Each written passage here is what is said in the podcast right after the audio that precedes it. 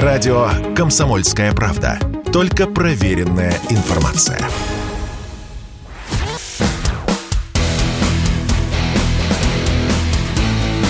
Программа с непримиримой позицией. Утренний Мордан. И снова здравствуйте, и снова в эфире Сергей Мордан, радио «Комсомольская правда». Не, нет, не надейтесь, третьего часа не будет, а, но поскольку мы во втором часе обсуждали темы такие, как бы не слишком актуальные на фоне того, что произошло вчера вечером и сегодня рано утром, поэтому с коллегами решили, что нужно, в общем, еще немножечко поговорить про то, что стряслось. Давайте я вам напомню, если вдруг вы только что проснулись, что стряслось в 5.30 утра. А около 6 утра два украинских военных вертолета нанесли удар по белгородской нефтебазе. Вот тут мне советуют слушатели зайти в Яндекс карты и посмотреть, где она находится. Да я и так уже понял, что она находится где-то в черте города, на окраине. Я в Белгороде был, конечно, несколько раз, но врать не буду, не помню, где нефтебаза. Вот там я точно не был. А, Значит, что еще важно? Но это скорее важно для жителей Белгорода. Вот тут я, конечно, снимаю шляпу перед э, русским народом, который ничем э, не удивишь, и у которого рефлексы вот абсолютно рациональные. Просто вот, вот народ, который выдержит абсолютно все. Что сделали э, добрые белгородцы? Они отправились на заправки резонно предположив, что если там нанесли удар по нефтебазе, то будут проблемы с бензином. Там для них, э, естественно, выступил тут же губернатор Гладков. Кстати, вот про Гладкова сейчас тоже еще чуть подробнее скажу.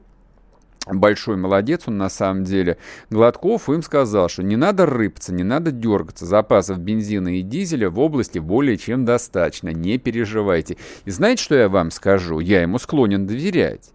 По нескольким причинам. А теперь давайте про губернатора Гладкова. Вообще, мне кажется, а вот фамилия этого человека сейчас будет на слуху и должна быть на слуху.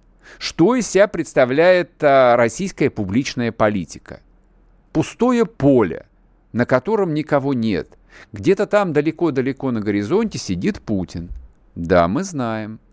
А, где-то еще рядом, ну вот несопоставимо меньше, но тоже далеко, едва просматриваются, сидят несколько высших сановников, которые время от времени дают, э, ну, разные комментарии. Кто-то по делу, кто-то не вполне.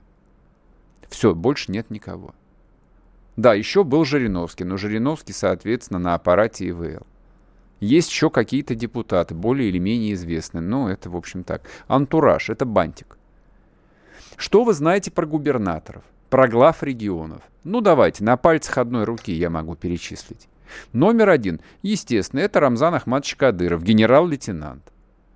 Честь, хвала. Вот человек, который там за месяц прошедший вообще вырвался в топ российской политики, будучи формально, подчеркиваю, формально будучи а, главой всего лишь одного из российских регионов. Но ведет себя как политик, думает как политик, действует как политик. Есть еще а, а, мэр Москвы Собянин.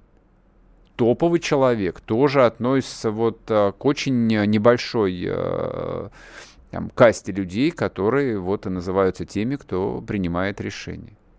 Сейчас война, Москву не слышно, это очень разумно, рационально, правильно. Все? Задаю риторический вопрос. Да по сути все. По сути все. А, ну вот губернатор Гладков, а, белгородский, который я нап... еще, еще напомню важное, Белгородская область – это вообще лучшая область России. Лучшая область России, которой 20 с лишним лет управлял великий Савченко, сделал ее процветающей, сделал ее самой богатой, самой жирной, самой перспективной. Просто идеальная область.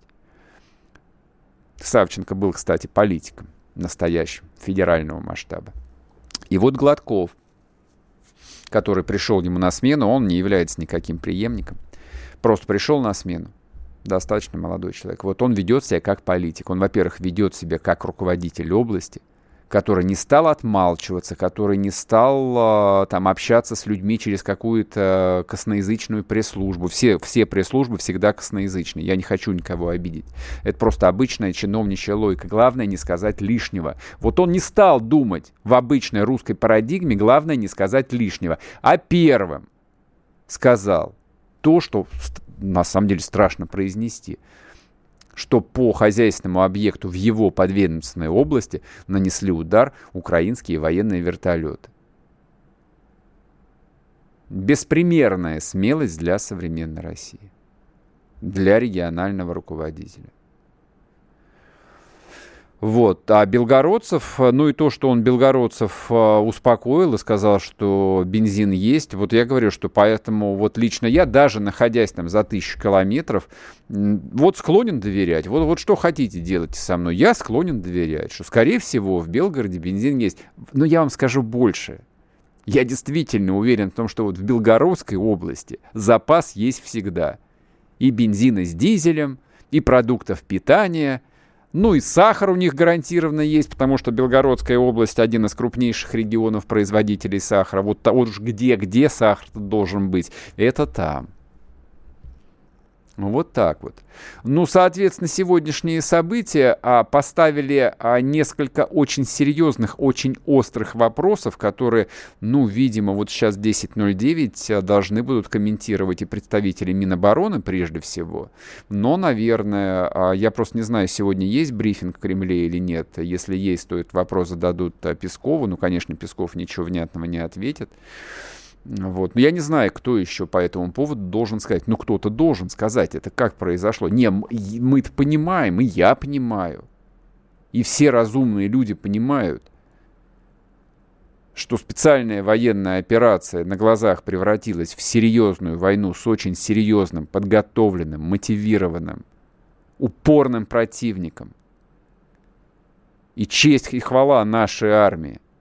Они не на прогулку вышли – Просто говорить по-другому сейчас это не уважать тех солдат, которые там воюют и которые погибли уже, и которые еще погибнут.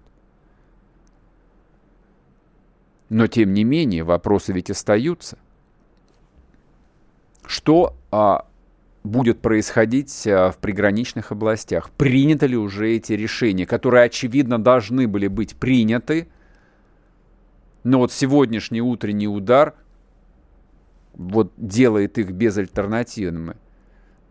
Должно ли там вводиться чрезвычайное положение, я не знаю. Я не специалист в области административного управления. То есть насколько работа ПВО должна влиять э, на организацию вот, повседневной жизни людей там в Курской или Белгородской области или Ростовской, я не очень понимаю. Я понимаю, что это скорее пока что вопрос э, к организации охраны неба прежде всего.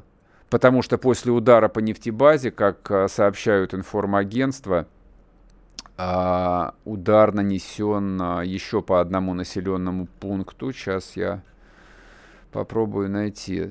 Промзона на окраине Белгорода. Это сообщают местные жители. Не знаю, подтвердили или нет. Около 5.30 утра украинская сторона обстреляла поселок Северный в пригороде Белгорода. Пострадала типография Кон Константа директор компании Константин Лохнов сказал, что из-за удара повреждено отопление, в типографии нет света, на месте работает следком. Вопрос у меня. Не, я прекрасно знаю, еще раз повторяю, я был в Белгороде не один раз, я знаю, что Харьков там в 40 километрах.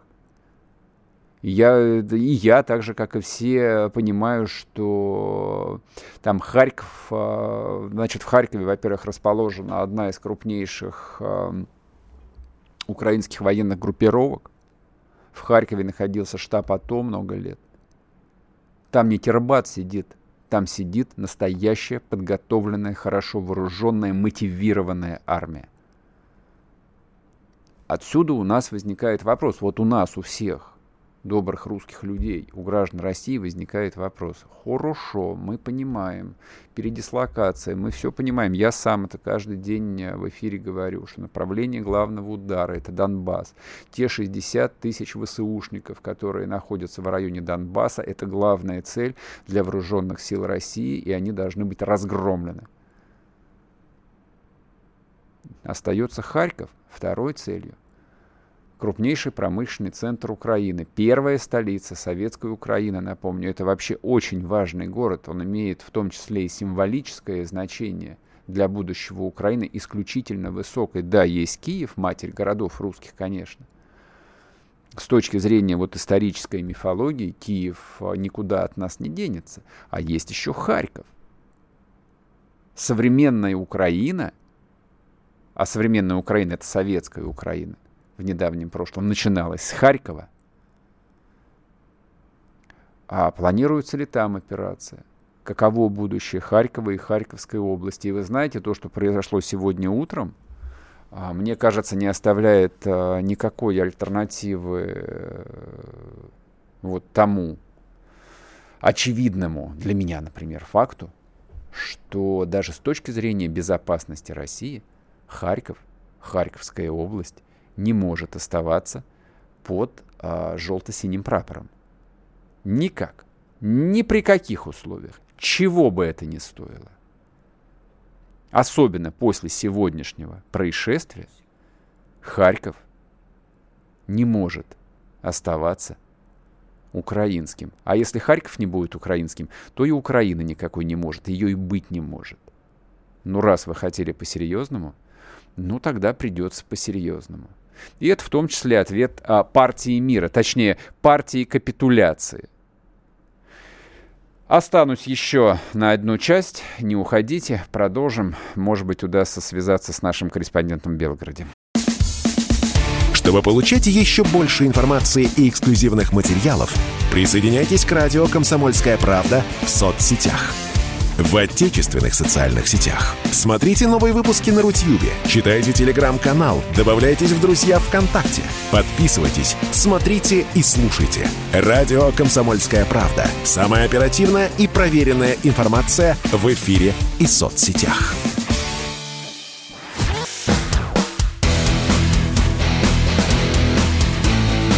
Программа с непримиримой позицией. Утренний Мордан. И снова здравствуйте, и снова в эфире Сергей Мордан, радио «Комсомольская правда». Я, пользуюсь случаем, напоминаю, да, сегодня, в общем, а, я в эфире остаюсь чуть дольше, чем обычно, еще, наверное, на 15 минут. Вот, а если хотите следить э, за ситуацией дальше, за всем происходящим, подписывайтесь на телеграм-канал Мардан. Соответственно, я останусь с вами в нем. Вот. А понедельник, как обычно, в 8 утра будет эфир. Так, а мы, соответственно, ждем наших корреспондентов по возможности из Белгорода, пока не можем связаться. И новости из Донецка поступают. Градами обстреляли а, один из районов. Опять обстреляли градами. Слушайте, как-то многовато этого всего, мне кажется. Вам не кажется? Может, я драматизирую? Может быть, а, мы слишком долго а, вот тут демонстрировали какой-то... какой-то... Так... Ладно, давайте. А, наш корреспондент а, в Донецке, Макаренков, а вот имя мне не написали. Так, соединяйте. Никита, Никита Макаренков. Никит, здрасте. Алло. Да, да, здрасте. Да, здрасте. А что происходит? Расскажите, пожалуйста, вы в эфире. Э, продолжаются обстрелы. Сегодня утром э, текстильчик снова под обстрелом. Это спальный район. Угу. Снаряды украинские попали в кровлю школу, то есть прямое попадание. Рядом находится больница. Это вот тот самый район, где была снесены, были снесены этажи девятиэтажки верхние. То есть продолжаются обстрелы, стреляют из града. Если говорить в общем за сутки, то больше, 300, больше 30 человек получили ранения. А, больше 160 снарядов выпустила украинская армия и украинские националисты по Донецкой Народной Республике. Это, можно сказать, практически вдвое меньше, чем было до этого, однако жертв э, меньше не стало. То есть каждый снаряд, каждый боеприпас может унести жизни людей. Обстрелы Это понятно. Скажите, пожалуйста, еще раз, сколько людей ранено было сегодня ночью? За сутки 34 За сутки. человека. В основном все, да, это с ранее освобожденной территории. 34 а, раненых. А, это считаются как бы все пострадавшие с легкими ранениями, там, порезы стекла и, и так далее, или нет? Есть ли какая-то это мирные жители, это мирные жители вместе с легкими и с тяжелыми ранениями, которые были доставлены в больницы. А, то есть, а, то есть это люди, это люди, которые были доставлены именно в больницу. То есть это не те, кто там мог, в принципе, отказаться от медицинской помощи. Да, это люди, именно которые были доставлены в больницу. Однако э, реальных жертв действительно намного больше, потому что сейчас еще э, невозможно сказать, сколько точно было человек получили ранения, потому что э, в том же Мариуполе, допустим, ситуация катастрофическая. Освобождение идет, и удается вывести людей в больницы только по мере освобождения там, того mm-hmm. или иного поселка. Mm-hmm. А я так понял, что вот эту вот больницу, в которую попал э, снаряд, это, это градами обстреливали сегодня. С какой стороны? Да, стреляют. С какой стороны шел обстрел? Из какого населенного Стреляют пункта? грады, обстрелы идут в основном с населенных пунктов, которые находятся за Маринкой, Авдеевка, Опытная, Пески. То есть это те населенные пункты, с которых обстреливают Донецк уже 8 лет.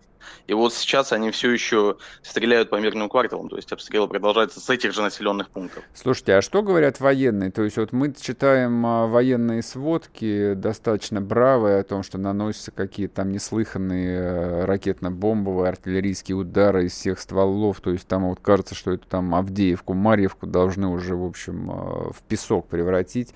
Тем не менее, каждый день продолжаются обстрелы. Причем, ну, не, не, вот мы, мы гражданские люди, которые не на войне, не очень, не очень это понимаем.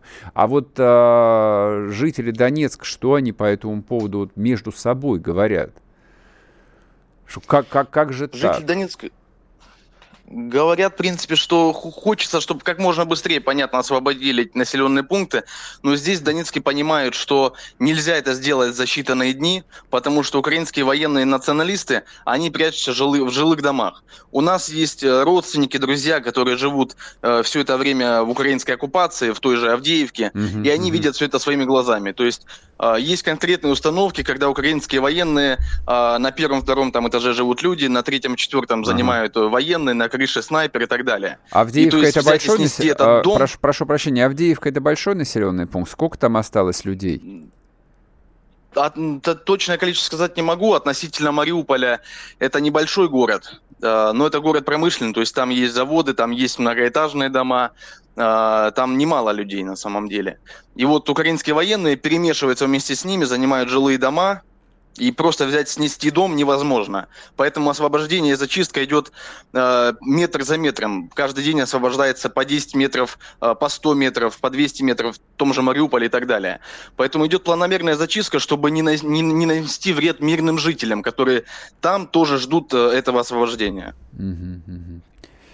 Ясно. Так, ладно, спасибо, Никит, спасибо большое. Никит Макаренков был из Донецка. Так, нам удалось э, связаться с нашим корреспондентом а, в Белгороде. Андрей Маслов, здрасте. Добрый день, добрый день. Слушаю Андрей, вас. да, Андрей, раска... нет, это мы вас слушаем. Рассказывайте, что говорят, э, горит, не горит, горит ли сильно, вот. Э, смотрите, я так получилось, что как раз э, недалеко от места пожара сам живу, поэтому проснулся около 5.40 а, был слышен э, хлопок, э, и после этого, собственно, вышел на улицу и увидел где-то в районе полутора километров от э, жилого дома, где я нахожусь, пожар. Позже официальные власти, губернатор Белгородской области Вячеслав Гладков сообщили, что пожар произошел на нефтебазе. А вот по состоянию на нынешнее время, собственно, там уже основные работы закончили спасатели, они находились практически практически с самого начала, когда э, произошло горение. А, на месте тоже вот близлежащие дома, то есть вот где-то расстояние у нас около полутора километров, может быть чуть меньше.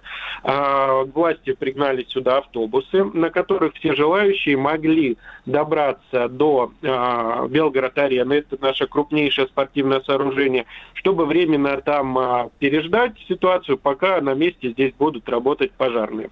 Mm-hmm. Полиция оцепила, соответственно, тоже территорию, следят за порядком, чтобы вот во время отсутствия местных жителей. Здесь никто не забрался там в дома, не занялся мародерством, то есть охраняют жилье, чтобы все было в порядке.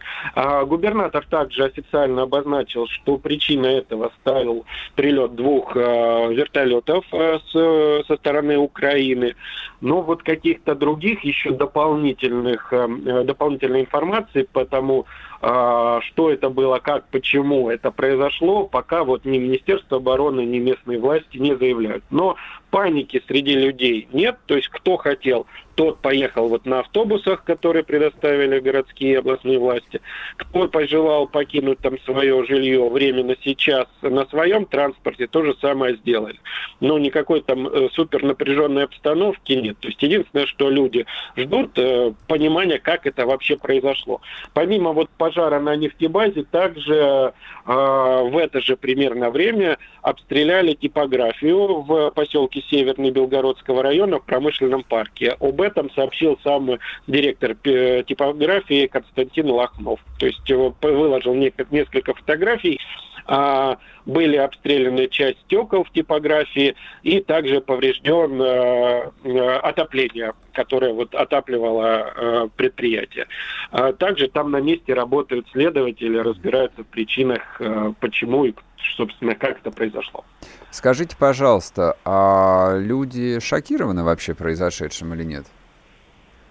Э, ну, так как мы приграничный регион, люди как бы с 24 февраля, когда началась специальная операция на Украине, в принципе, готовы ко всему, но вот э, самое главное, что есть сейчас, э, не совсем понятно вот ситуация, как такое могло произойти. То есть это не то, что шок, люди хотят, скажем так, получить прямой ответ на вопрос, почему это произошло. То есть нам говорят, что все в порядке, все хорошо, мы к этому как бы привыкли, там, звуки э, слышать, там, нашей техники работающей, вот. Соответственно, как бы на, э, немножечко удивительно было, как такое вообще а, допустили, что вот а, с, а, два вертолета со стороны Украины могли оказаться на территории Белгорода.